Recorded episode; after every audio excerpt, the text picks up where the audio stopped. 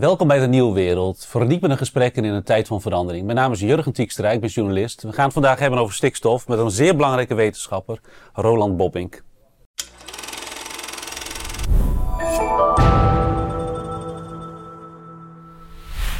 Roland Bobbink, fijn dat je aan tafel zit bij mij. Dankjewel. Voordat ik met jou het gesprek inga, moet ik even de aandacht vestigen op de eindejaarsactie. Want los van de maandelijkse donateurs hoopt De Nieuwe Wereld voor een steuntje in zijn rug en op basis van een eindejaarsactie. Je kunt onder de video informatie vinden over een GoFundMe-actie.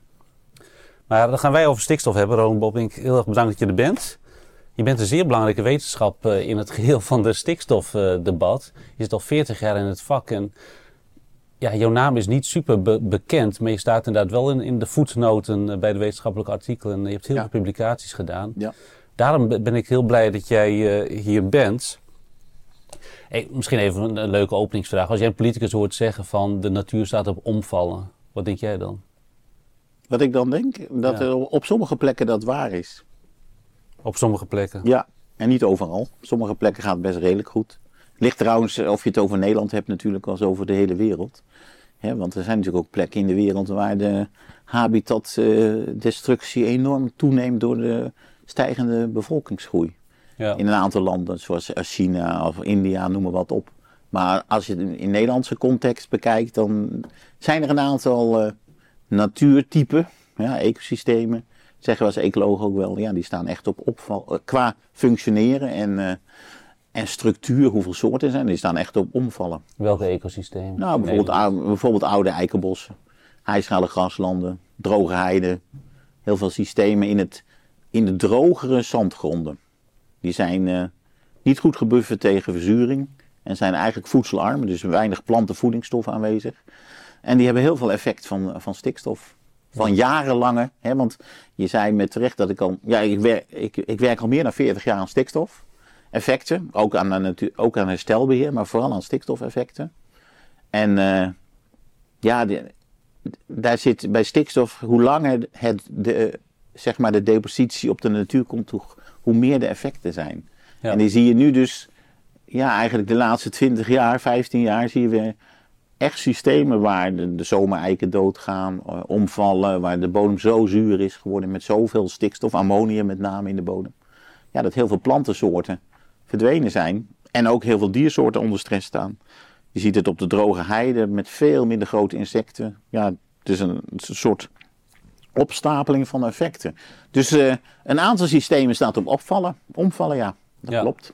Ja. En eigenlijk vindt de Raad van State ook, hè, dat de PAS is in 2019 door de Raad van State afgeschoten. Het programma aanpak stikstof, 2019. Ja, en daar zat in dat de stikstofdepositie ook omlaag zou gaan. Maar dat is eigenlijk nog niet gebeurd. Nee. En sindsdien is het eigenlijk nog niks. Sinds 2019 tot nu is de stikstofdepositie ook nog niet meer gedaald. Nou, daar gaan we het ook zo over hebben. We hebben nu 4 jaar... van ernst in de zaak, omdat dat stikstofbeleid van de kabinetten daarvoor, eigenlijk in de Balken in de tijd is dat ontstaan, hè, is afgeschoten door de Raad van State. En sindsdien is er groot protest en acute druk om zo snel mogelijk iets te veranderen. En de vergunningverlening zit op slot grotendeels, omdat er niks meer bij mag komen in de kwetsbare Natura 2000 gebieden. Maar nog even die vraag van, als er bepaalde ecosystemen zoals die heidegronden bijvoorbeeld op omvallen staan, hoe erg zou dat zijn als ze daadwerkelijk omvallen? Ja, ik denk dat ze voor 90% al aangetast zijn. Ja, daar kan je altijd over twisten of je dat erg vindt. Hè? Is het erg dat het Amazonewoud verdwijnt? Is het erg dat maar is het vergelijkbaar met het Amazonewoud? Ja, nou, het is onze eigen natuur. En mogen wij onze eigen natuur kapot laten gaan? Ik vind dat de intrinsieke waarde is voor planten en dieren. Hè? Dat ze recht hebben om te bestaan. Ook voor bossen. Dat hoeft niet specifiek alleen voor heide. Hè? Het gaat voor meer stukken natuur op. Het is natuurlijk ook zo dat goed functionerende ecosystemen hebben veerkracht tegen de komende klimaatverandering. Of de komende, die eigenlijk al bezig is. Die je gewoon merkt. Dus als systemen al door andere factoren onder stress staan, zijn ze ook veel minder veerkrachtig. He, omdat er minder soorten zijn. De soorten functioneren al niet meer helemaal goed. Dus Ja, ik vind dat je je eigen biodiversiteit moet handhaven. Hebben we die verplichting ook aangegeven naar Europa. Het is niet zo dat Europa heeft gezegd, je moet die en die dingen beschermen. Nee, dat hebben wij zelf gezegd, tegen Europa. Die en die dingen zijn Europees gezien. Maar, dus Nederland heeft zelf aangegeven, we willen die habitats beschermen, ja, die diersoorten. Europa legt er niet op, Nederland heeft het Europa aangegeven. Ja, welke het zijn. Ja. Hè, welke het zijn. En niet allemaal zijn gevoelig. Hè. De Waddenzee is niet gevoelig voor verontreiniging van stikstof uit de lucht. Stikstofverbindingen. Maar heel veel van onze natuur zijn heidevelden. Zijn bossen op droge zandgronden. Zijn blauwgraslanden, wat vochtige gebieden. Maar die zijn, niet per toeval, maar die zijn zeer gevoelig voor stikstof. Ja, dus nu sta ik even op een tweesprong in mijn hoofd. Want ik wil het enerzijds hebben over het beleid van de afgelopen 4 jaar. Dat helemaal vast is gelopen. Want dat kunnen we constateren. En dan kunnen we straks beschrijven waarom dat zo is. Maar ook over die kritische depositiewaarde. Waarin jij een heel belangrijke speler bent. In het bepalen van die kritische depositiewaarde. Dus hoeveel stikstofdepositie mag er op een bepaald habitat komen. Voordat er risico is op verslechtering. Maar we kunnen het ook hebben over, waar ik zelf weer op aan het reflecteren ben, over het belang van die voedselarme gronden in Nederland. Hè? Want eigenlijk wat is natuur in Nederland? Nederland heeft geen echte authentieke natuur, zo gezegd. Het bestaat uit cultuurlandschappen en halve natuur. En daar zijn we aan gewend geraakt. Dus ook die voedselarme gebieden op de zandgronden, zoals heides en zandverstuivingen en eikenbossen die daar zijn aangeplant 100, 150 jaar geleden. Dat is een cultuurlandschap dat ook bovendien per definitie al onderhouden moet worden. Er moet afgeplakt worden. Er moet begraasd worden misschien, want anders groeit het dicht. En zo is het ook ooit dus ontstaan. Dus in de 19e eeuw, vanaf de middeleeuwen, dus de ontbossing. Kleine schapenboeren op de zandgronden die de schapen lieten grazen op die heides. En ze plachten die heides ook af om daar voedselrijk materiaal voor hun akkers vandaan te halen. Op de duur was dat niet meer nodig vanwege de kunstmest. En dan zijn we het anders gaan waarderen. Dus dan is de vraag, wat moet je is een cultuurlandschap heel belangrijk? Of wat maakt het zo belangrijk? Is dat een nationale identiteit? Is het een ecologisch belang? Nou, het is deels natuurlijk nationaal belang, denk ik. Hè? Want net zoals de Domtoren, ik noem maar wat hoor. Het is een soort beeld van je geschiedenis. Ja. Veel van die systemen zijn trouwens, zeker heide is al 1500 jaar oud, kalkgraslanden. Ondanks dat het zogenaamd half natuurlijke vegetaties zijn of begroeiingen. Het is wel zo, zeg maar, het werd gebruikt door de mensen, maar met veel minder mensen natuurlijk, in mate. En wat je ziet, de planten en dieren die er kwamen, zijn er vanzelf gekomen. Die zijn daar niet door die mensen heen gebracht. Die zijn daarom heet het ook half natuurlijk. Dus die populaties van planten en dieren, die zijn natuurlijk uit open stukken die er ook waren. Ook uit stukken met arme zandgronden. He, want die heide is met zo'n kenmerkende planten en diersoorten. Die zijn niet opeens in Nederland ontstaan. Er was een heel groot complex over Europa in die zandgronden waar heiden zijn ontstaan, omdat de mensen het op dezelfde manier gebruikten voordat er kunstmest was, voor 1900. Dus een heel groot deel van Europa werd op een bepaalde manier met die heidegrond omgegaan. Nou, in de Atlantische zone, en waar de zandgronden zijn, of op graniet, maar de wat zuurdere gronden, dus wat armer gronden, wat jij terecht zegt. En die zijn natuurlijk voor een deel door de mens ook nog verarmd. Ja. Moet ik meteen bij zeggen. Maar die zijn ook niet door de mens verrijkt door allerlei mest erop te gooien. Hè. Dus er zijn eigenlijk ook veel meer natuurlijk. Er zit ook veel meer koolstof in dan op een akker met maïs in de bodem. Dus dat is ook al een reden om die systemen te houden. Want als je ze kapot maakt, gaat dat ook weer als CO2 de lucht in. Maar wat het belang is je kan zeggen van, als je niks zou doen als mens, dan krijg je allemaal bos in Nederland. Ja. 80-90%. Behalve natuurlijk die zout, de kwelders. Want zo zout, daar kunnen bij geen bomen groeien. Ja. Dus het is. Dus als je het puur natuur zou willen hebben, wat overigens bijna nergens meer is natuurlijk. Want, in Nederland of in Europa? Nou, in heel Europa eigenlijk niet. Misschien op de hoogte. Waar is de wolf? Die komt nu een beetje terug. Maar misschien alle grote carnivoren zijn eigenlijk bijna overal. Altijd waar mensen zijn, worden de grote carnivoren weggejaagd, afgeschoten. En die zitten eigenlijk alleen nog maar in reservaten. Dat zie je, dus nu ontsnappen dan de wolf een beetje. En dan, nou, ja, sinds die beschermd is. Ja, 10, 15 wolven geven al een enorm probleem in Nederland.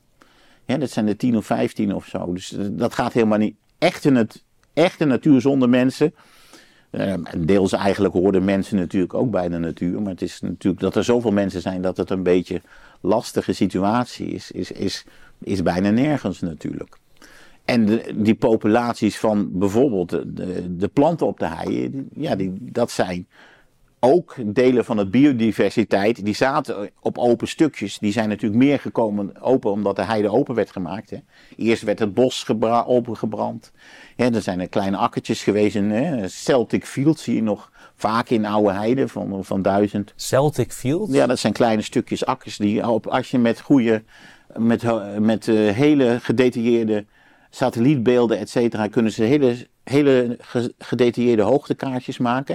En dan kan je gewoon de kleine vakjes van Celtic Fields, waar vroeger, dus zeg maar 2000 jaar geleden, 2500 jaar geleden, geboerd werd op de heide, op de zandgronden met name. He, want die waren niet te nat. Hè? Je ging niet langs de rivier wonen, waar geen dijk was. Hè? Want dan werd je om de zoveel tijd weggespoeld. Dus je zat net op de wat hogere gronden. Maar niet de allerhoogste, want dan was je ver weg van het water. Dus daartussenin zaten de mensen. Ja. En die beelden kun je nu nog terugzien op de hei. Je ziet karrensporen van 1000 jaar geleden. Die kunnen ze zo weer terug. Baloerveld in Drenthe is daar een bekend voorbeeld van. Op de Veluwe heb je ook hele stukken. Waar je dus nu nog ziet, hè, aan de vegetatie. En ook vaak aan of het iets hoger of iets lager is. En dan kunnen ze tegenwoordig met de combinatie van satelliet en radar kunnen ze hele mooie beelden van maken. Dus er zit ook een geschiedenis in. En die diversiteit, die is toch wel kenmerkend geworden voor Nederland. Ja. En Nederland is niet alleen maar bos, hè. Dat is al... Zuid-Limburg was, toen de Romeinen hier waren, was het al bijna geen bos meer. Dus het is absoluut niet zo dat... Het kapt als brandstof. Ja. En dan hielden ze nog een paar bossen over. En als bouwmateriaal met name. Ja, niet eigenlijk het minst nog als brandstof. Een deel als brandstof. Maar de grote bomen werd allemaal als bouwmateriaal gebruikt. En daar hadden ze nog wel een aantal bossen over. Maar alle plateaus waren in de Romeinse tijd al kaal. Ja. In gebruik dus. Ja. Ja, veel minder kaal dan nu waarschijnlijk. Hè, want het was natuurlijk niet dicht bevolkt. Ja. Dus ik denk zelf van... Ja, als je keuze gaat maken naar pure natuur, ja, dan hoef je niet zoveel te doen. Maar dan krijg je niet zo heel veel terug, want er zijn eigenlijk geen bronnen meer van pure natuur. Dan moet... ja, dus, en als je het laat... Dit is een cultuurlandschap dat door de mensenhand is gevormd. Ja, maar niet bewust, hè? Door de eeuwen heen. En er zijn dieren hebben zich geanticipeerd. En sommige dieren doen het er goed in dit landschap, in dit schrale landschap. En als je dus zijn gang laat gaan, dan wordt heel Nederland een bos, bij wijze van spreken. Ja, maar betekent dat ook een einde aan een grote biodiversiteit? Nou, dan krijg je in elk geval veel minder types, ja. Ja, qua begroeiing, maar ook qua dieren? Ja, ik denk het wel, ja. Ja, Nederland is hoog divers. Als je het kijkt per oppervlakte-eenheid. Hoog divers is Nederland. Het is er komen dus heel veel verschillende types voor. Types planten en dieren. Planten en dieren, ja. Dus zowel van zoet en zoutwater, droog, nat. Dus heel veel gradiënten. Als je allemaal bos krijgt, hou je die gradiënten wel. Maar dan krijg je in elk geval dat al die boomlaag heel veel licht wegvangt voor een deel van de kruidlaag. Dus je krijgt dan alle open vegetatie van plant en dieren uit open vegetatie zullen alleen nog op stukjes zijn. Langs rivieren bijvoorbeeld, die vaak overstromen. Daar zullen ze een relicten houden. Want daar zijn ze waarschijnlijk ook uitgekomen. Hè. Dus ik denk ook dat de vlinders van open graslanden, vooral op die open stukken langs rivieren zaten, 2000-3000 jaar geleden. Mm-hmm. En ik denk zelf dat het totaal aan planten en dieren, maar het is natuurlijk dat kan helemaal niet, want er zijn zoveel mensen en zoveel wegen. Hè, het natuurlijk oppervlak, hè, dan heb ik het niet over intensief agrarisch land, is maar hartstikke klein. Ja. En Nederland was extreem bosarm. Dat is nu 10% bos of zo. Maar het was echt bijna 0. 1%. 150 jaar geleden, 200 jaar geleden. Enorme aanplant geweest. Dat is net zoiets als Ierland. Maar dus... En die aanplant is natuurlijk vooral voor de mijnen geweest, hè? productiebos. Ja, en een deel tegen het verstuiven. Ja, voor de mijnen, om de mijnen te verstevigen of zo. Was het. Ja, en verstuiven tegen te gaan. Ja. En de verstuiven tegen te gaan. Hebben ze ook in de jaren 30 nog. Dat was ook in de tijd van grote werkloosheid. Ook heide ontgonnen. Ja. Naar landbouw. Ja. Dus als er nu bijvoorbeeld... een van de habitats is de oude eikenbossen.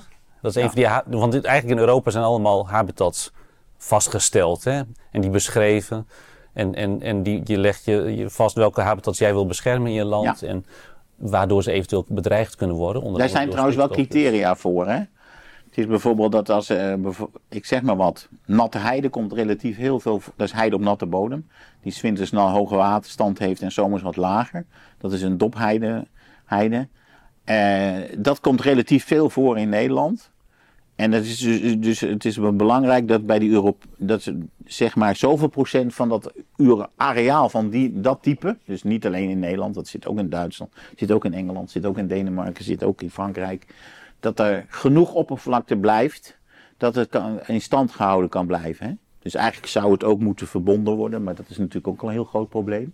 Ja. Dus daar kijken ze wel, dat is wel iets van wat als een land iets indoet, kijken ze wel, zeg maar, hoe is de Europese context. Ja. Ja. Eigenlijk ging het om 15% van het oppervlak, zou elk land moeten beschermen. Nederland heeft daar maar 9% of zoiets gedaan. Of van wat, van de natuuroppervlak? Nee, van het oppervlak van het land. Ja.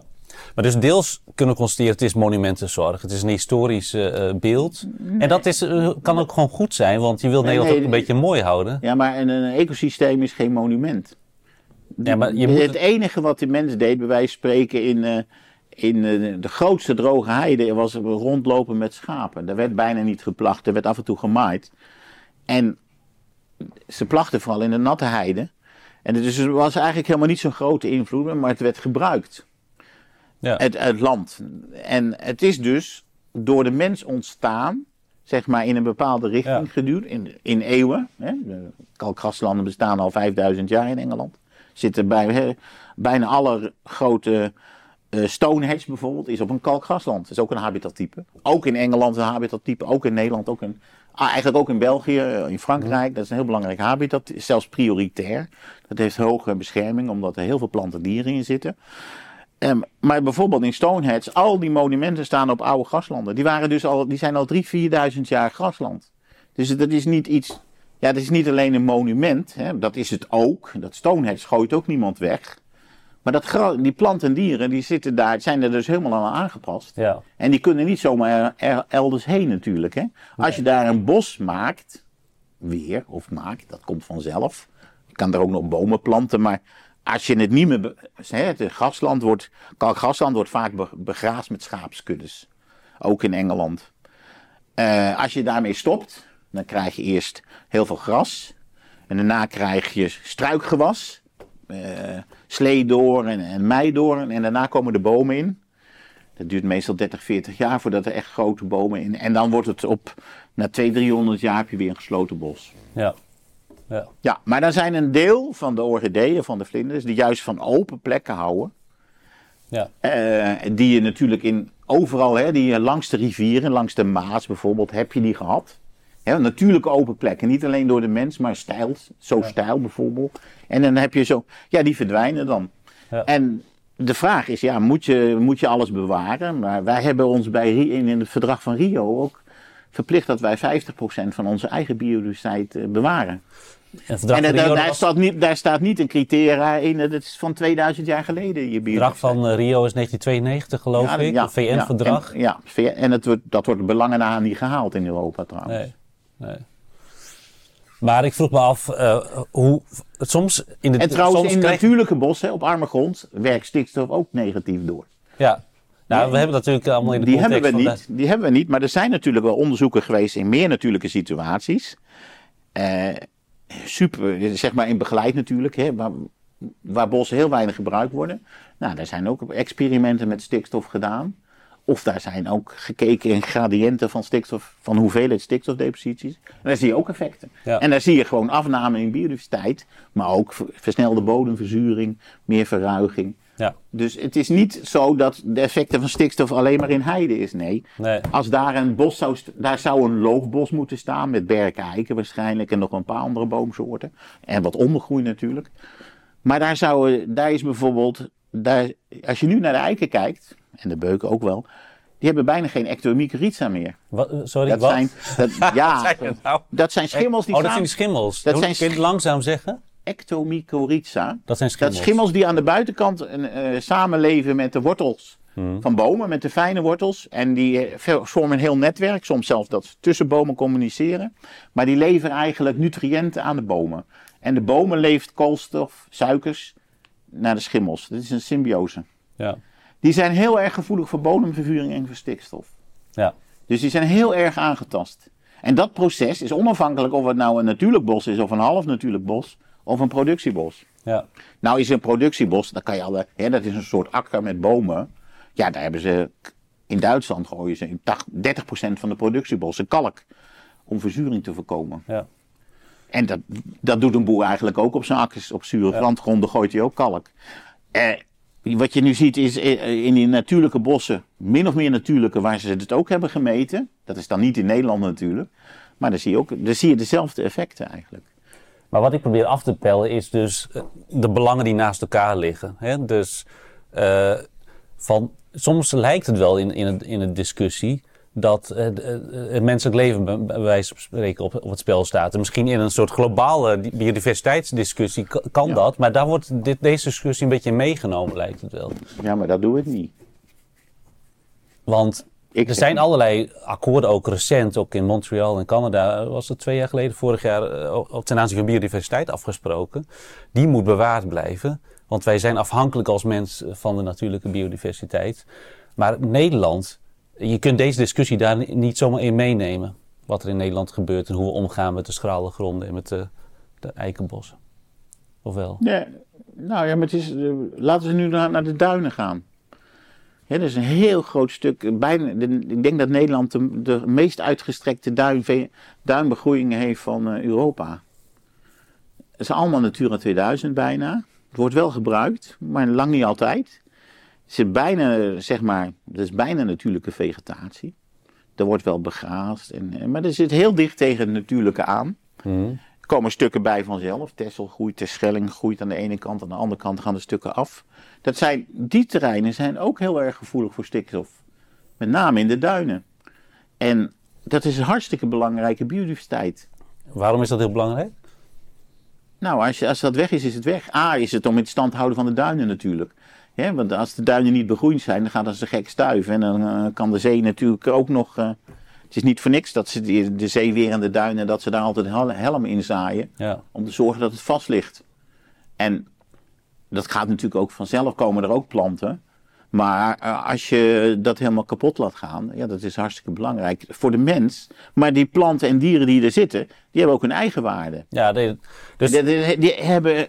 Nou ben ik bioloog geworden omdat ik begroeiingen mooi vond. Als er veel soorten zitten of veel kenmerkende soorten. Hoeft niet veel van alles te zijn, maar veel kenmerkende soorten. Je kan dan ook zien, deze begroeiing en dieren horen bij die grond. Dat kan je gewoon zien. Ja. En dat kan je zowel in half natuurlijke vegetaties of bijna natuurlijke vegetaties. Ik heb ook onderzoek gedaan in Mexico. Waar niet over stikstof, maar daar hadden we samen... Daar kan je het ook gewoon zien. Als je op een zure grond zit, heb je andere planten en dieren dan op een basische grond. Of een vulkanische grond is weer anders dan als je daar bij de duinen zit. En daar heb je ook duinen. Ja. En Nederland heeft daar bijvoorbeeld een enorme... Ga maar eens in België kijken, waar ik dan zelf woon. Maar daar zijn de duinen helemaal kapot gemaakt met allemaal huizen. Ja, Oostende. Ja, maar hele kust. Je moet niet beseffen... Ook de Duitse... De Duitse, die is ook minder mooi dan... Die hebben ze ook nog wel, maar de Duitse kust... is natuurlijk de Waddeneilanden van Duitsland zijn ook heel mooi. Zijn ook wel toeristisch. De Nederlandse Waddeneilanden zijn half... Die zijn natuurlijk heel erg vastgelegd nog door de mens. Maar er zijn heel veel natuurlijke processen. En die worden steeds meer gestimuleerd. Gecontroleerd door de mens, maar... Ze proberen die duinen zo intact mogelijk te houden. Ja, eigenlijk zo veerkrachtig mogelijk te houden. Want je wil natuurlijk... die hebben ook een functie voor de mens. Hè? Dat is een hele mooie zeewering. En er zijn, biodiversiteit is er echt enorm hoog en heel kenmerkend. Ja. Dan heb je in Nederland kalkrijke duinen, je hebt kalkarme duinen. Kalkarme duinen zijn boven Bergen in het noorden. Kalkrijk, hè, dat heeft te maken met de meer of minder schelpjes die er in het zand worden gedeponeerd vanuit de zee. En dan krijg je een hele successie van open zand tot duinmeren, begroeiingen. Ja. En op een gegeven moment krijg je dan duinbossen na 200-300 jaar. En daarna eigenlijk kun je daar... Dat zijn eigenlijk vrij natuurlijk... Ja, wel heel vaak beïnvloed door mensen. Maar dat hele proces kan je nu nog zien. Ja. Maar eigenlijk is iedereen het ook wel over eens dat Nederland moet geen parkeerplaats worden. En soms lijkt het daar... eerlijk gezegd is Nederland voor een veel... Ik denk dat er meer parkeerplaatsen en asfalt is en steden dan natuur. Dat kan ik me goed voorstellen. Dus in die zin... denk dat we daar heel Nederland daar zo over eens is. Je moet die belangen afwegen en we willen nog een beetje een mooi land houden. Want er wordt af en toe wat aangelegd qua bedrijventerrein en infrastructuur. En natuurlijk die 1 miljoen woningen die tot 2030 gebouwd zouden moeten worden. Maar eigenlijk in deze maatschappelijke waardendiscussie is al wel 40 jaar minstens bezig. Hè? Dus het is niet van de laatste 4 jaar. Ja, het is nu weer onder druk komen te staan vanwege die Raad van State uitspraak 2019. Maar Europees ook, hè? Europees rechter heeft het ook. Ja. Toen Wim de Bie overleed, vorig jaar was dat geloof ik, hè, van Keeselkoten Wim de Bie, zag ik wat oude VPRO's onderuit. Oude afleveringen van de Keek op de Week. Ja. En had je een sketch uit 1990, denk ik, Wim de Bie die op de heide staat te plaggen en staat te tieren van wat willen we hier nou mee? Ja. En dat is eigenlijk nog steeds de huidige discussie. En dus zat ik wat in de oude krantarchieven te kijken. En dan vond ik een mooi stuk in Trouw in 1982... Nee, sorry, 1992 is dit. Ik heb een beetje klein uitgeprint. Je had kennelijk een scribent bij Trouw, die heet Henk van Halm. Die heeft misschien wel decennia daar een natuurrubriek in gehad. En heeft hij een stuk, er staat boven, laat de grote paarse heide maar aan haar lot over. Staat. En dat zegt hij niet dat hij een hekel aan de heide heeft, maar hoeveel hebben we ervoor over? En dan schrijft hij... Even ter reflectie. Ik vraag me af of die hoge kost om de heide te behouden, dus ook het afplaggen steeds, opwegen tegen het nut ervan. De argumenten voor heidebehoud komen voornamelijk voort uit emotionele overwegingen. De heide is een onnatuurlijk landschap, een onderdeel van een landbouweconomie die al meer dan een eeuw tot het verleden behoort. De enige natuurlijke heide die we kennen is de heide die voortdurend in een bepaald stadium van duinontwikkeling in de kalkarme duinen ten noorden van Bergen en op de Waddeneilanden ontstaat. Vergrassing is daar een minder groot probleem, doordat de stikstofneerslag daar aanzienlijk minder is dan in Midden-, Oost- en Zuid-Nederland. Een paarse vlakte van struikhei is alleen goed voor het toerisme. Want zulke heidevelden bieden maar betrekkelijk weinig planten en dieren leefmogelijkheden. Vochtige heidevelden met dopheide wel, maar die hebben een veel kleiner oppervlakte en het loont de moeite daarop die voorgenomen beheersmaatregelen te concentreren. Dus hij suggereert eigenlijk van die paarse heide die nog steeds belangrijk is, van kan die mooi bloeien. Hoe belangrijk is dat nou? En hoeveel wil je ervoor over hebben? En ook op het vlak van biodiversiteit het is die belangenafweging die hij in 1992 al schreef. Ja, maar dit herhaalt zich continu natuurlijk. Deze discussie. Maar er wordt achterlijk weinig geld in Nederland aan natuur besteed. Is dat zo? Ja, dat is haast niks. Kijk maar eens op de begroting. Dat is echt helemaal niet veel geld. Dat is echt niet te vergelijken met... het is nu dat er met het stikstof, als het opeens alles blokkeert, hè, door juridische zaken, komt er opeens weer een stoot geld beschikbaar. Maar er is eigenlijk heel weinig geld wordt er aan natuur besteed. Moet je maar eens rekenen wat er besteed aan infrastructuur, noem maar wat op. En natuur is echt heel, heel marginaal bedeeld. En als je dat optelt is het... Ja, laat het een paar miljard bij elkaar zijn en dan houdt het op. Dat stelt niks voor. Dat stelt eigenlijk helemaal niks voor. Dus eigenlijk zet hij het te zwaar aan. Ja, heel erg zwaar. Hij heeft gelijk dat natuur, dat heide is niet natuurlijk. Maar alle planten en alle dieren die er zijn, zijn wel natuurlijk. Die zijn er wel vanzelf gekomen. Die heeft de mens helemaal niet daar bewust neergezet. Die zijn daar gekomen in een lange geschiedenis. Tot inderdaad ongeveer 100 jaar geleden. Mm-hmm. En was dat in het... oude gebruik. Hè? Dat was trouwens noodzakelijk. De mens deed een soort ecologische landbouw. Want die hadden geen kunstmest. Nee. En die importeerden geen 60% soja uit Brazilië om te zorgen dat er dan 80% kippen-export kon zijn naar Italië, et cetera. Dat was er niet natuurlijk. Dus op dat moment was er een soort vrijwel, hè, ook grondgebonden landbouw. Hè? Eigenlijk alle graslanden die waren toen ook nog met plantensoorten. Dus niet alleen gras, niet alleen maar Engels raaigras, maar ook nog allemaal kruiden. Waardoor de dieren eigenlijk veel gezonder waren natuurlijk.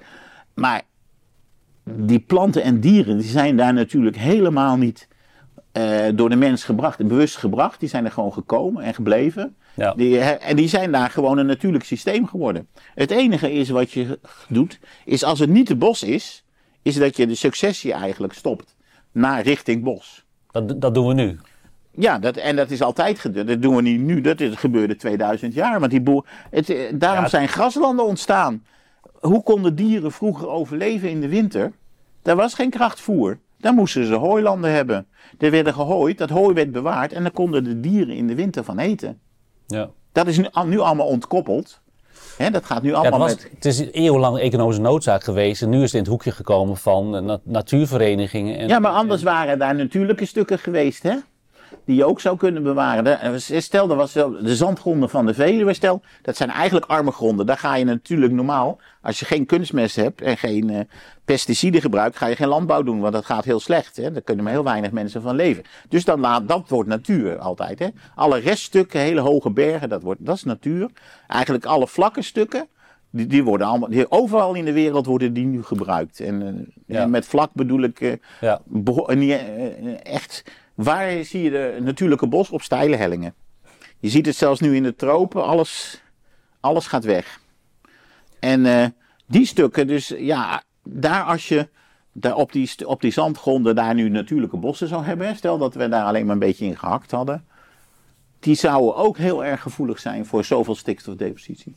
De effecten zijn daar ook groot. Zou ook groot geweest zijn. Ja. Alleen is het niet meer.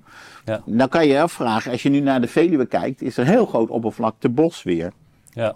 Dat is deels aangeplant, grotendeels aangeplant, nu ontwikkeld meer een loofbos. Maar er zijn een aantal stukken die 200-300 jaar al bos zijn. Dus er zijn natuurlijk een aantal markenbossen die eigenlijk altijd bos zijn geweest. Maar wel gebruikt. He, daar werd gewoon ze hadden ook hout nodig. Ja. Ik bedoel, je had allemaal hakhoutbosjes. Bos heeft ook nog paddenstoelen die je kon eten. He, dat werd gewoon gebruikt. Die zijn nu ook allemaal bij. Die zijn toen met de zure regen en daarna samen met de stikstof zijn ze heel erg hard achteruit. Toen ik kind was gingen wij kanterellen plukken. Ik kom uit Amersfoort van oorsprong. Nou, daar waren allemaal eikenbosjes en daar gingen wij kanterellen stokken. Elk jaar tot ze weg waren. Toen waren ze opeens niet meer. Ja, ja. Dus eind jaren 70 van de vorige eeuw, begin jaren 80. En toen bleek dus die zure regen opeens aan gek toe te slaan. Nou, ik wil straks nog even over die kritische depositiewaarde. Ja, want daar is een belangrijk. Daarvoor ben ik speciaal gekomen. Ja, want in afgelopen augustus zijn die KDW's verlaagd. En dat heeft enorme consequenties. Nee, is gebeurd. Maar ze zijn gereviseerd. Hè? Dat voor de Nederlandse situatie. Ja. Maar daar wil ik straks nog over hebben. Want dat is wel heel belangrijk. En dat heeft niet zo heel veel in het nieuws. Nou ja. Er zijn allerlei organisaties geschrokken, de politiek is geschrokken, maar toch, het debat is niet opnieuw opgevlamd zozeer. Maar daar moeten we straks even over hebben, maar nog even over die zure regen, want jouw onderzoek is gestart in die context. Ja. En dat was ook een.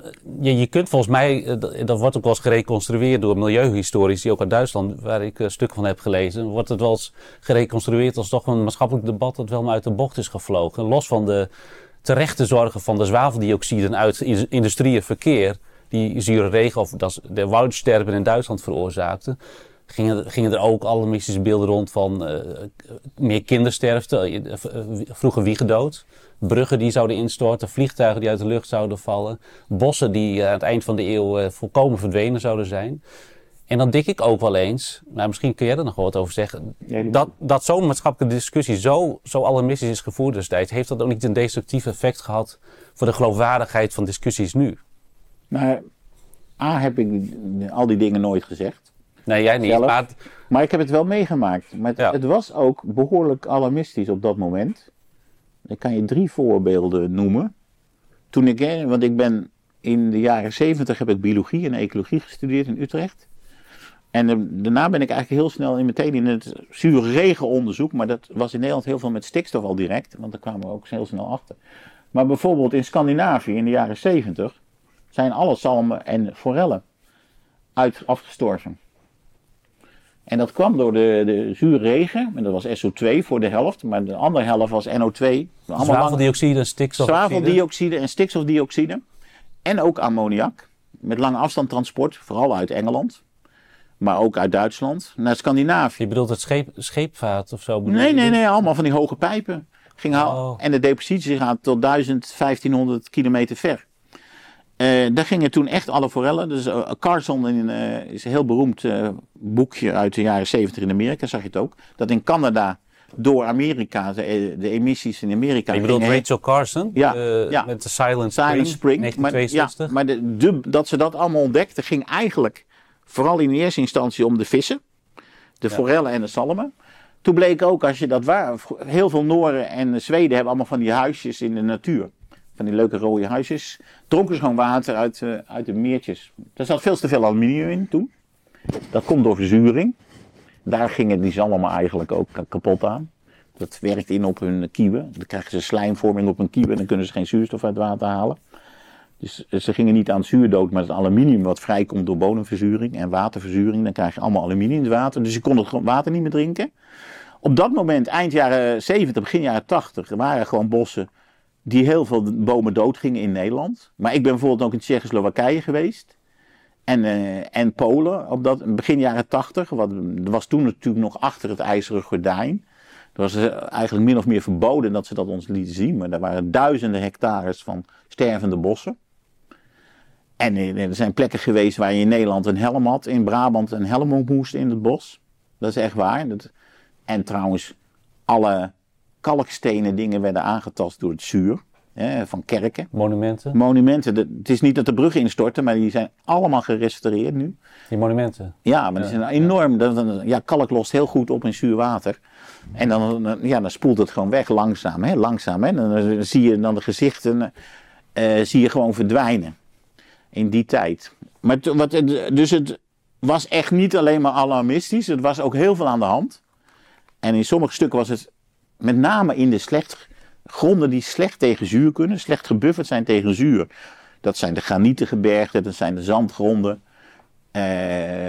En dat soort type gronden. Dus die zeg maar slecht tegen verzuring kunnen. Of slecht weerstand hebben van nature. Of het nou half natuurlijk is. Of natuurlijke natuur, zullen we maar zeggen. Want in Bergen, in stukken van Zweden, die meren waren hartstikke natuurlijk. Vanaf midden jaren 80 zijn ze die meren gaan bekalken. 70% van de meren in Zweden is gewoon 20-30 jaar bekalkt. Kalk over uitgestrooid op de boot of zo? Ja, want juist. En met helikopters met name. En ook via catchment liming, dat is bekalking van stromen die dan in het meer gingen. Wat voor lijnen? Catchment liming, zou ik zeggen. Dan zeg je, liming. Ja, liming is bekalking in het Engels. Precies. En dan hadden ze, bijna elk meer heeft een stroom die erin gaat. Hè? En als je kalk strooit in het meer via die helikopters, deden ze dat bijna altijd. Of met bootjes. Maar bijna altijd deden ze het. Het is zo groot dat ze dat echt met 70% van de 10.000 meren of zo in Zweden zijn echt heel veel. Er werden bekalkt, 20-30 jaar. Of ze gingen ook kalk, en dan zetten ze een apparaat in een stroompje. En dan meet het apparaat hoe zuur het water is. En als het te zuur was, dan deden ze kalk in en komt het in het meertje. Dus een soort gedoseerd kalkgift. Wat natuurlijk eigenlijk veel beter is dan als je dat uitstrooit, dan komt daar veel in en daar komt weinig. Dus dat is heel gecontroleerd. Maar het was echt niet niks. Maar wat heel kenmerkend was, want ik begon toen met mijn onderzoek in de jaren 80, begin jaren 80, dat er opeens in Nederland ontzettend veel stikstof zat ook. En dat het niet alleen maar stikstofdioxide was, en dus wat vrijkomt bij verbranding van fossiele brandstoffen, want daar zit ook stikstof in. En als dat verbrandt krijg je de odor aan en krijg je stikstofoxides. Maar je kreeg ook heel veel ammoniak. Kon je het ontzettend ruiken. Uit de landbouw. Uit de landbouw, ja. En echt... Jij bent jong en heb je dat niet meegemaakt, maar in de jaren 80 stonk het ongelooflijk in Brabant en ook in de Gelderse Vallei. Echt, dat is niet te vergelijken met de Veluwe, hè, de Gelderse Vallei. En ik kom uit Amersfoort, dus dat is vlakbij de Gelderse Vallei. Nou is het zuidwestenwind, maar Brabant, dat was echt heel ongelooflijk. Hoe rookt dat dan? En dan moet je maar eens een varkensstal inlopen, of een kippenstal. Ik kan ze nog steeds herkennen. Maar nu zitten ze veel betere systemen, zodat er veel minder emissie is. Ja. Een stuk minder emissie. Maar op dat moment was Nederland het hoogtepunt, met de hoogste stikstofemissies en depositie van de wereld. En dat was voor meer dan de helft, meestal tegen de 70%, kwam het vanuit de landbouw, ammoniak. Ja. En ammoniak zelf is reukloos. Maar er zitten allerlei organische verbindingen aan vast als het vrijkomt. En dan, dat ruikt enorm. Ga maar eens een varkensstal in. Ga maar eens een kannetje afraden trouwens, want het is echt niet leuk. Maar dat terzijde. Maar de kippenmest ruikt weer anders wat eruit komt. Maar daar zitten in elk geval heel veel van die verbindingen in waaruit ammoniak verdampt eigenlijk gewoon eruit. Hè? Uit de mest samen met urine. Ja. Krijg je gewoon ammoniak de lucht in, dat is een gas. NH3. En dat kan oplossen in water, et cetera. Ja. Maar toen de focus op ammoniak kwam te liggen, toen ging het vooral om pluimvee en varkenshouderijen. Er is ook wetgeving in de jaren 80. Ja, er was heel veel. Toen is er tot stand gekomen. En ja, later ging het eigenlijk meer naar de koeienhouderijen toe en de veehouderijen. Ja, eigenlijk veel meer op stallen eigenlijk. Veel meer op stallen, want er was natuurlijk, wat je kreeg is dat de landbouw op de armere zandgronden, dat is 55% van Nederland, ja, die werd enorm intensief, maar die hadden geen land. Dus die moest alles in stallen gaan doen. En daar kreeg je enorme emissies uit de stal, maar ook enorm veel drijfmest. Ja. Hè, tot eind jaren 80 werd het zo open opgeslagen, werd het niet afgesloten. Het werd gewoon uitgereden, in de winter ook, want ze moesten het kwijt en er was geen regelgeving. Dus, en dan gaat er ammoniak de lucht in. Ja. En niet alleen nog wat andere stoffen die je veel meer ruikt. Maar de samen krijg je ammoniak. En er was zo echt enorm veel. Dat stikstofprobleem is ook in Nederland ontdekt. In de jaren 80. Dat was het hoogtepunt. Begin jaren 80. Ja, toen is het eigenlijk ontdekt. Begin jaren 80. De hoogste waren van stikstofdepositie. Hè? En dan doe ik even samen van NO2, stikstofoxides en ammoniak. Was eind jaren 80. Ja. 93, tot 93 ongeveer. In de stikstofemissies is de wetgeving gekomen. Is eerst de stallen de opslag van mest moest dicht. Je mocht niet meer in kale grond uitrijden in de winter. Nou, er kwam x ander voer proberen. Dus maar ook bijvoorbeeld injectie kwam later. Zeg maar vanaf 1993 toch beginjaren van deze eeuw, 2000, zie je, is er een daling geweest van de emissies, 50-60%, maar met de depositie zo ongeveer tussen de 30-50%. Ja. Dus... En dat is natuurlijk eigenlijk heel mooi, maar ze waren ook heel hoog en ze zijn dus niet verder doorgereduceerd. Dus historisch kun je zien, we zijn nog bezig met de erfenis van de jaren 80 op te lossen. Niet de erfenis, want het is doorgegaan. Er zijn twee dingen. Het is niet alleen de erfenis, het is ook een accumulatie-effect. Ja, maar de emissies zijn gigantisch afgenomen, tot 60%. Jij zegt de deposities, dus wat er op een hectare terecht. In Brabant is, zou ik zeggen, 50%, maar in Drenthe niet. En in 2010 is dat gestagneerd eigenlijk. Nee, in 2005 al. Dan zitten we met een plateau en daar loopt het op vast.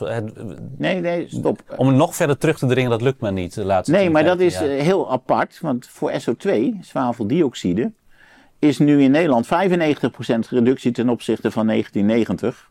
En in heel Europa is dat met 90% gereduceerd. Dus het kan wel, maar dat zijn allemaal grote bronnen. Dat waren de industrie, ja. Dat waren de centrales. Ja. De auto's hebben een drieweggeregelde katalysator gekregen. Dus uit personenauto's komt geen stikstofdioxide meer. Nou, noem maar wat op. Dus daar is met die zwavel meer dan 90% reductie. Is nu lager dan in 1900, de verontreiniging. Dus dat... Daar kon het wel bij. Succesverhaal. Dat was een succesverhaal. En daarom zijn de bossen ook allemaal niet dood gegaan op dat moment. Want dat was heel... Plus dat ze ook gingen bekalken natuurlijk. Hè. Alle productiebossen in Duitsland worden ook bekalkt. Of allemaal, maar heel veel. Op verzurende gronden. Dus het verhaal was eigenlijk heel mooi. In stikstof, dat ging ook omlaag. Geleidelijk. Maar ging echt omlaag. In depositie denk ik 30-40% gemiddeld. Maar dat is gestagneerd. En het vervelende van stikstof is dat de effecten zijn op twee manieren cumulatief. Stikstof zit niet in de bodem vanzelf. Het enige stikstof voor planten die beschikbaar is, is wat erin komt, er zitten in rotsen zit geen stikstof. Stikstof, hè, hier is 80% stikstof, en de atmosfeer. Gas N2, maar dat is inert. Het reageert niet. Nee, dat is inert, dat reageert niet. Alleen bacteriën, stikstoffixerende, stikstofbindende bacteriën in het Nederlands, die kunnen dat N2-gas omzetten in reactief stikstof, ammonium of nitraat, wat planten kunnen gebruiken. Ja. En wij kunnen dan weer planten eten, omdat wij ook stikstofverbinding nodig hebben om aminozuren te maken, wat voor onze eiwitten nodig is. En wij kunnen een deel van de aminozuren niet maken, moeten we eten. Planten kunnen dat wel. Dus het was die stikstof, wat je heel veel natuurlijke systemen zijn gewend aan tekort aan stikstof. Ja. Want dat is eigenlijk niet in de bodem. Dat was de historische situatie altijd. En dat is overal. En dat is deels door de mensen op heide bijvoorbeeld versterkt. Maar ook heel veel bossen in Scandinavië, waar geen boreale bos, zijn allemaal stikstof beperkt. Als je daar dus stikstof bij gaat doen, dat ecosysteem is op gericht stikstof vast te houden. Dus wat je dan krijgt is geleidelijke accumulatie van stikstof. Nou, dat is heel mooi dat je wel stikstof vermindert, maar er komt nu elke keer nog 2 of 3 keer zoveel meer bij dan zou moeten. En dat hoopt op en dat hoopt op. Ja. En dan krijg je steeds meer stikstof beschikbaar voor planten. En dat is een van de hoofddingen waar planten op groeien. Dat is dan in de vorm van ammonium of nitraat in de bodem. Daarnaast is dat stikstof kan ook de bodem verzuren. De stikstofverbindingen, ammonium, die komt op de bodem, die dat nitrificeert. En er komt H+ bij vrij, dat zijn zuurdeeltjes. En die zuurdeeltjes verzuren de wortelzone sterk. En ook stikstofdioxide kan in de lucht salpeterzuur worden, HNO3,2. Dat komt ook op de bodem, zit er ook zo'n zuurdeeltje bij. Dus de bodem verzuurt ook door stikstofverbindingen, ook door zwaveldioxide, maar ook door stikstofoxide en ook door ammoniak in de bodem. Dat is ook een proces wat langzaam doorgaat. Ja. Daar zit een buffering systeem in de bodem, maar dat wordt steeds minder, want dat raakt op. Ja. En dat zie je dus nu heel sterk gebeuren. Je hebt dus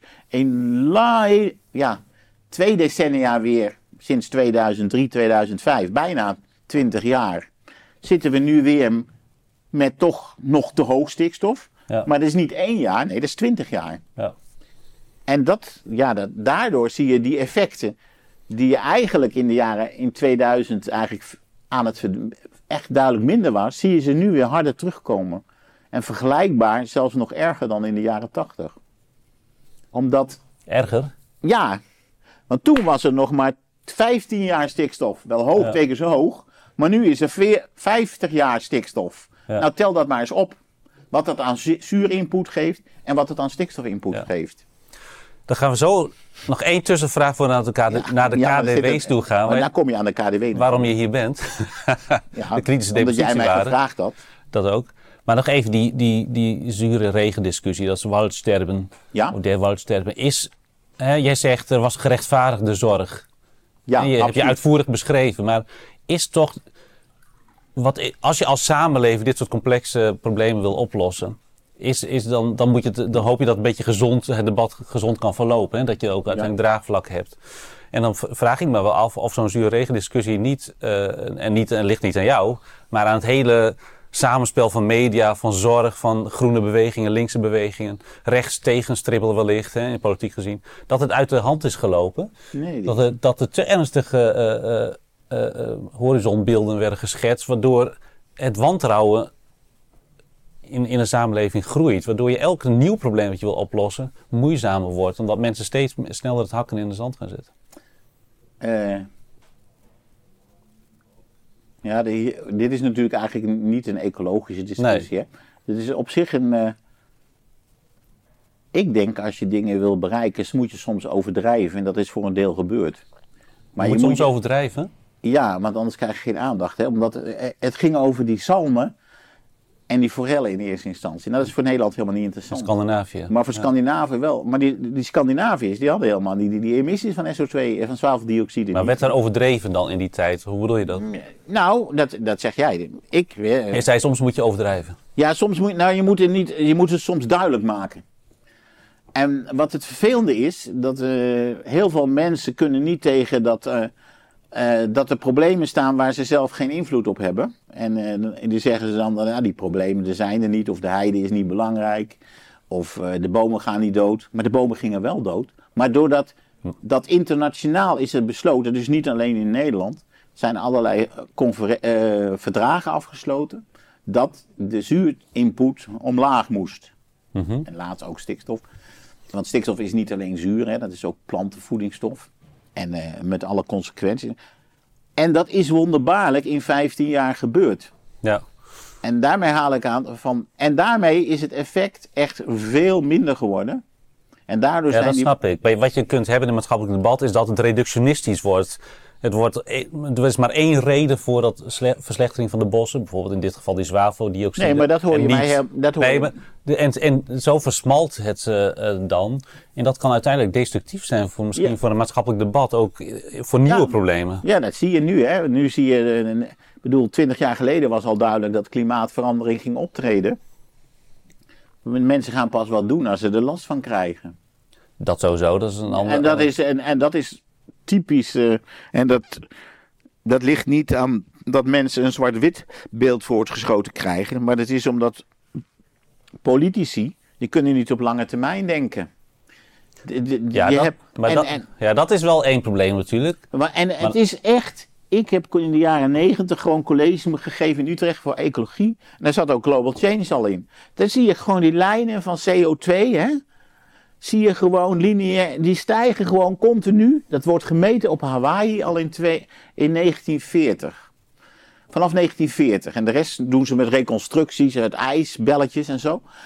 Nou, als CO2, dat is de hele basis hè, van het leven, want dat is fotosynthese, verandert. Dan gaan er heel veel dingen veranderen in ecosystemen. En dan heb ik het nog niet eens alleen op een plantengroei, maar ook nog op klimaat. Nu zie je dat langzaam gebeuren. En wanneer gaan mensen reageren? Ik bedoel dan, als het echt vervelend wordt. Ja. Als we opeens merken, we krijgen meer extreme droogtes. We krijgen meer extreme overstromingen. Maar we hadden eigenlijk, misschien voor een deel beter naar mensen die er echt verstand van hadden en kunnen voorspellen met elkaar. Het gaat die kant op. Daar is een deel menselijke invloed. En moeten proberen het zo te doen dat... want het is nou niet eens zo dat wij het meeste last hebben. Hè? Wij hebben nog, nee. We zijn echt nog blij dat we hier zitten. Want het wordt hier wat lekker warmer. Je hebt een beetje het klimaat van Midden-Frankrijk al. Dat is helemaal niet zo erg. Maar in Spanje, in Zuid-Spanje, daar wordt woestijn. Maar het is inderdaad, maatschappelijke omwentelingen gaan nooit op een ideale manier. Maar dan, wat is de oplossing daarvoor? En dan vraag ik me af of sommige debatten dan niet te scherp worden gespeeld, waardoor je ook weer de geloofwaardigheid ondergraaft. Ja, maar dat is meer een breed maatschappelijke kwestie. Ja. En ik vroeg me af of jij de jaren 80 ook zo sterk meebeleefd op dit vlak. Ja, maar ik vond dat het vaak niet zo overdreven was als toen. Moet ik eerlijk... Nu is het veel meer...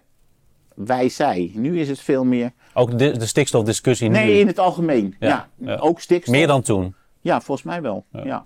Maar laten we nu nog hebben over het laatste onderwerp van dit gesprek. Want het beleid, dat kan ieder voor en tegenstander kunnen zeggen, het beleid, dat gaat niet goed. 2019 was de Raad van State uitspraak. Ja. Het demissionaire kabinet Rutte met Christiane van der Wal op stikstof, die wilde heel snel...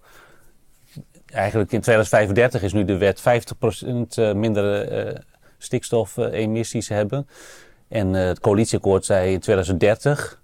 Maar ja, dat is de laatste 4 jaar niet zo heel veel gebeurd. Wat je wel hebt gehad is dat in 10 van de 12 provinciebesturen BVB zit. En die gaan nu ook lobbyen bij het nieuwe kabinet met heel andere partijen. Om in ieder geval de vergunningverlening minder streng te maken. En bovendien dat coalitieakkoord, dat is niet meer haalbaar. En zelfs Partij van de Arbeid en GroenLinks wilde dat niet meer. En bovendien, de provincies zijn gefrustreerd, want heel veel financiële regelingen zijn er nog niet. Ja, wel een stoppersregeling, maar geen innovatieregeling, geen extensiveringsregeling, geen verplaatsingsregeling. Allemaal dingen die Remkes had gezegd, die moeten er komen destijds. Maar nog belangrijker is de KDW's, de kritische depositiewaarde van hoeveel ongeveer kunnen habitats aan stikstofdepositie. En die KDW's zijn dus afgelopen augustus, op basis van onderzoek van vorig jaar, ernstig omlaag gebracht. Waardoor de opgave nog groter wordt. Ja. En RIVM die had direct al, toen het augustus naar buiten kwam, en jij bent bij dit onderzoek betrokken, gezegd, het berekende oppervlakte stikstofgevoelige natuur onder de KDW komt met de nieuwe cijfers op 29% in 2025 en 30% in 2030. Dit is 13 procentpunt lager dan de cijfers van vorig jaar voor 2030. Dus omdat die habitats zijn nog gevoeliger, is gebleken uit onderzoek dat je hebt gedaan samen met een internationaal team. Waardoor we volgens het RIVM op, in 2030 op 30% stikstofgevoelige natuurgebieden zitten die niet overschreden worden ten aanzien van de KDW. Dus dat is nogal wat. Dat heeft vooral ook met de Veluwe te maken. Als groot Natura 2000 gebied in Nederland met veel heide. Dat is natuurlijk qua oppervlak heel groot. Het heeft ook met te maken met dat Nederlandse natuur voor een heel groot deel in de duinen ligt. Ja. En in de zandgronden. En de oude hoogveen, die zitten er vaak aan gekoppeld. Misschien is er wel interessant iets te zeggen over de kritische depositiewaarde. Ja, zeker. Leg uit hoe dat zit. Ja, eigenlijk zijn kritische depositiewaarden in de jaren 80 van de vorige eeuw ontwikkeld. Toen zijn ze begonnen. Toen werden ze eerst eigenlijk alleen maar gemaakt of ontwikkeld via modellen van ecosystemen. Met een zuurbalans of een stikstofbalans. En die werden in het internationaal heette dat critical loads. Voor acidity. Critical loads. De kritische belasting. Of kritieke belasting, maar het wordt in Nederland vaak nu kritische belasting genoemd. Kan je over twisten of het eigenlijk niet kritieke, het is critical in het Engels. Critical loads. En dat is zowel voor zwavel was dat, als voor stikstof, voor traalzuur ook. Naast in de begin jaren 90 kwam er eigenlijk in 1990 ongeveer kwam een tendens. Nou, we willen ook de biodiversiteit, stikstof werd dan eigenlijk gezien als plantennutriënt. En daarom hadden ze dat met een model, kon je dat berekenen. Maar ze zagen ook allerlei effecten met stikstof, werden in de jaren 80 duidelijk, van de vorige eeuw. En toen zei hij, we moeten naar een andere methode. En toen is de empirical critical loads methode begonnen. Niet in Nederland of zo, maar gewoon binnen de UNECE. Daar is is een organisatie van de Verenigde Naties. De UNECE. Dat is United Nations European Committee for Economische Samenwerking, een VN-orgaan. Maar daar zit dus een verdrag aan vast over de effecten en de emissies van grensoverschrijdende luchtverontreiniging. Ja. Dat is een heel moeilijke naam die ik altijd weer vergeet. Die kan ik zo wel voor je... Die weet ik even niet meer uit mijn hoofd. Ik heb hier staan. Het verdrag betreffende grensoverschrijdende luchtverontreiniging over lange afstand. LRTAP. Long Range Transboundary Air Pollution. Ja, dat werd dus met SO2 en NO2 komen makkelijk 1500 kilometer ver. Vandaar, het is dus niet één probleem, het is een Europees probleem. En trouwens Canada en de Verenigde Staten doen daar ook aan mee. Het is dus niet alleen Europa, maar wel een groot deel van Europa. En met die critical loads, met de kritische depositiewaarden willen ze laten zien, waar liggen de gevoelige, hoe gevoelig is een ecosysteem voor die luchtverontreiniging? Ja. Als een bepaalde grenswaarde is overschreden, dan is er een verhoogde kans op significante effecten. Of die is aantoonbaar. Dat kan je met modellen doen. En je kan het met empirical velddata doen. En daar ben ik vanaf 1990. Veldonderzoek. Ja, veldonderzoek. En dat is binnen de UNC is dat ontwikkeld. Daar ben ik eigenlijk vanaf 1990 tot vorig jaar trekker van geweest. En dat is eigenlijk al zo. Die empirische is eigenlijk niet dat het uitvoeren vanzelf, want daar is geen geld voor, maar is het verzamelen van alle publicaties en rapporten over waar hebben ze onderzoek gedaan naar stikstof, op welke natuur. En wat komt eruit? Waar zie je een verschuiving met biodiversiteit of bodemverzuring? Ja. Noem wat. Dat is in 1992 voor het eerst gepubliceerd. En dat stuk wat we toen gemaakt hebben, samen met, er zaten iets van 7 landen in. Dat is ook in een workshop besproken in Zweden. En die zijn toen zeg maar, er zijn ranges voor gekomen. We zagen bijvoorbeeld hoogvenen. Ja, daar was vrij veel onderzoek gedaan in Zweden al. Die lijken heel veel op hoogvenen in Nederland. Nou, daar zagen ze effecten. Boven de 10 en er is een range gekomen tussen de 5 en 10 kilogram stikstof per hectare per jaar. Je kan dat ook in mol uitdrukken. Maar en daarboven zie je significant negatieve effecten. Nou, dat is binnen de UNECE steeds meer gaan rollen. UNECE. UNECE heeft dat. En om de 5-6 jaar, er komt nog steeds nieuw onderzoek bij. Wat gepubliceerd is. In rapporten en in internationale tijdschriften. Dus toen, nou, dan moest het weer. Toen is het in de midden jaren 90 is er weer een ronde geweest. Met, waar ik dan ook trekker van was. In 2002 was het ook weer in Zwitserland in Bergen. Dus er zijn alle stukken verzameld. Die zijn daarna bij elkaar gevoegd. De hoofdstukken zeg maar, over graslanden, over heiden, over bossen. Over duinen, coastal. Dat is ingedeeld op zeg maar... grootschalige systemen. Hè? Dus ja. Duinen, dus het heet kusten, bossen, heides. Maar dan moet je ook aan shrublands en aan ruige, aan Middellandse Zee. Hè? Met kariek en dat soort vegetatie. Het is niet alleen Nederland, het was heel Europa. Ja, Rusland deed nooit mee. En het Oostblok in het begin ook niet, maar later wel. En... nou, dat wordt elk jaar, nee niet waar, dat wordt elke 5 tot 10 jaar herhaald. En als er nieuwe data zijn, van die de methode is vooral gebaseerd op proeven waar ze jarenlang stikstof in het veld hebben gegeven en hebben gemeten wat de gevolgen zijn. Ja, en deed je zelf dat soort proeven ook? Ja, dat heb ik zelf ook gedaan. Maar op een gegeven moment was er geen geld meer voor in Nederland. En daar heb ik dus, ik heb nog meegewerkt aan een experiment in Noorwegen. Dat is net pas afgelopen. Maar dat is dus gefinancierd voor de EU. Maar in Nederland, het meeste onderzoek was in Engeland, Zweden, Zwitserland en nu de Middellandse Zeelanden. En in Nederland is het eigenlijk sinds 2000 min of meer afgelopen. Daar is geen geld meer voor te krijgen geweest. Maar... Als je alle dingen bij elkaar zet, krijg je sterren. En die werden dan geordend per, zeg maar, droge heide, natte heide, kalkgraslanden, loofbossen, naaldbossen, boreale bossen. Daar werden alle evidentie bij elkaar gezocht en daar werd een rapport over gemaakt. Dat rapport in concept werd op een meeting besproken met deskundigen. Ja. Dus die van alle landen mochten dan mensen erheen sturen. En dan kon het aangepast worden en daarna circuleert het nog in de UNECE. En daar wordt er dan verschillende... Dat is een organisatie, die zit in Genève. Die bespreekt het dan en die beslissen dan na een half jaar of het echt zo is.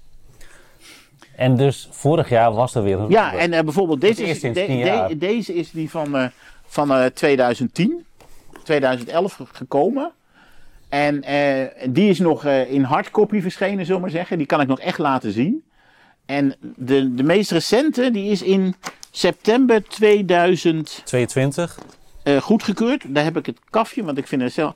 En dat is dus niet dat ik dat heb gedaan, maar ik heb dat gecoördineerd. Die ziet er zo uit. Maar die kan je downloaden. En het is dus een opnieuw bekijken en een revisie van die waarden. Van die empirische kritische depositiewaarden. Die zijn vastgesteld per groep van ecosystemen. Per groepje ecosystemen. Dus bijvoorbeeld kalkgraslanden. Dat is een habitattype wat in Zuid-Limburg voor. Heidschalige graslanden, loofbossen, borealen.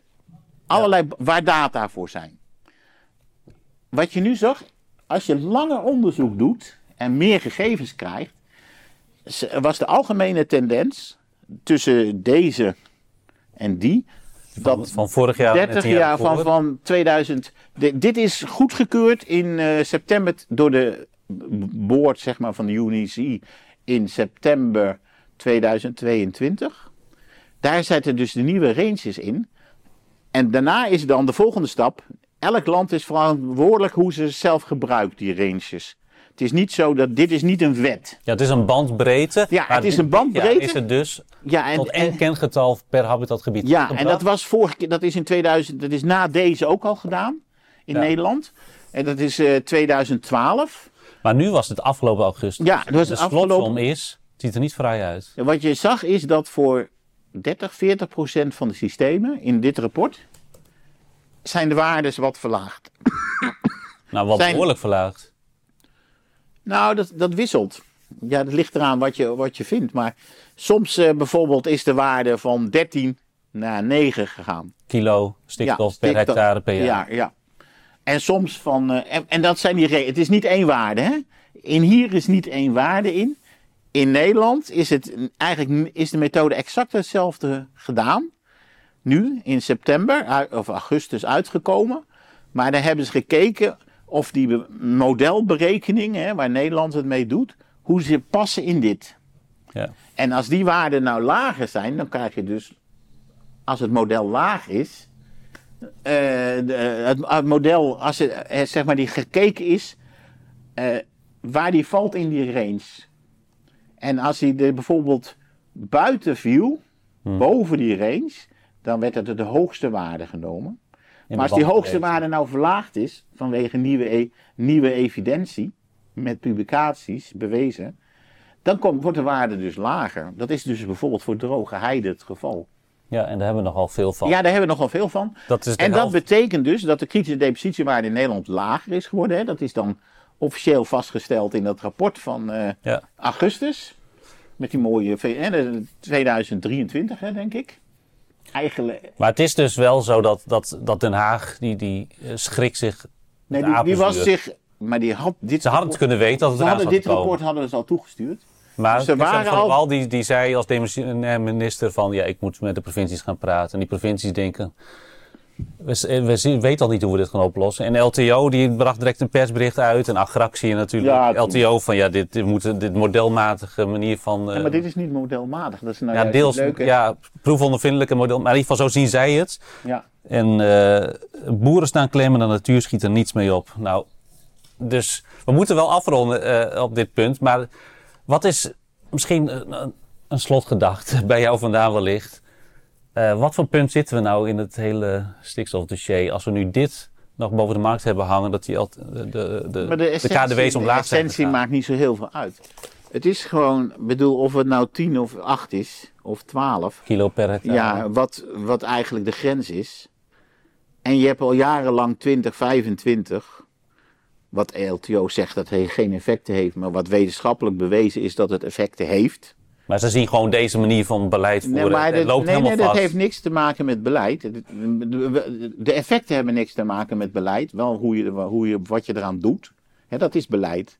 Maar wat je dus gewoon ziet in Nederland, en voor stikstofgevoelige natuur, dat het al decennia lang te hoog is.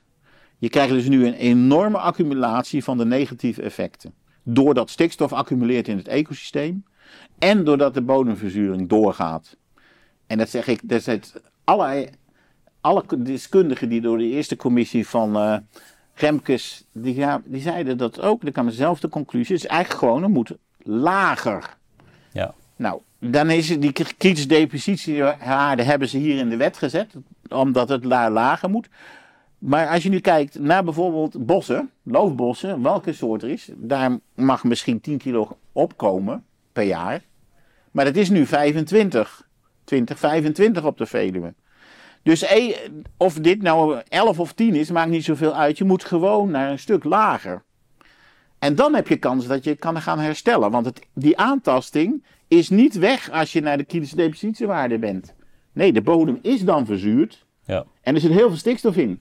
Dus dan moet je nog ook heel veel herstelbeheer doen. Dus het is echt heel keihard nodig voor de gevoelige natuur. De Waddenzee is dat niet het probleem. Maar de Veluwe, dat is het grootste zandgebied in Europa, waar een natuurgebied is. Dat is echt exceptioneel groot. 66.000 hectare of zoiets. En dat is best wel bijna nergens zoveel in een zuurig zandgebied. Nee, er is zo'n zandzone waar die ijstijden, dat zand, die is heel veel, heel Europa tot Estland. Mm. Zelfs nog een stukje in Engeland. En van dat gedeelte is de Veluwe het grootste natuurgebied? Ja, absoluut. En dat is er erg ernstig aan toe. En dat de kritische depositiewaarden iets lager zijn geworden.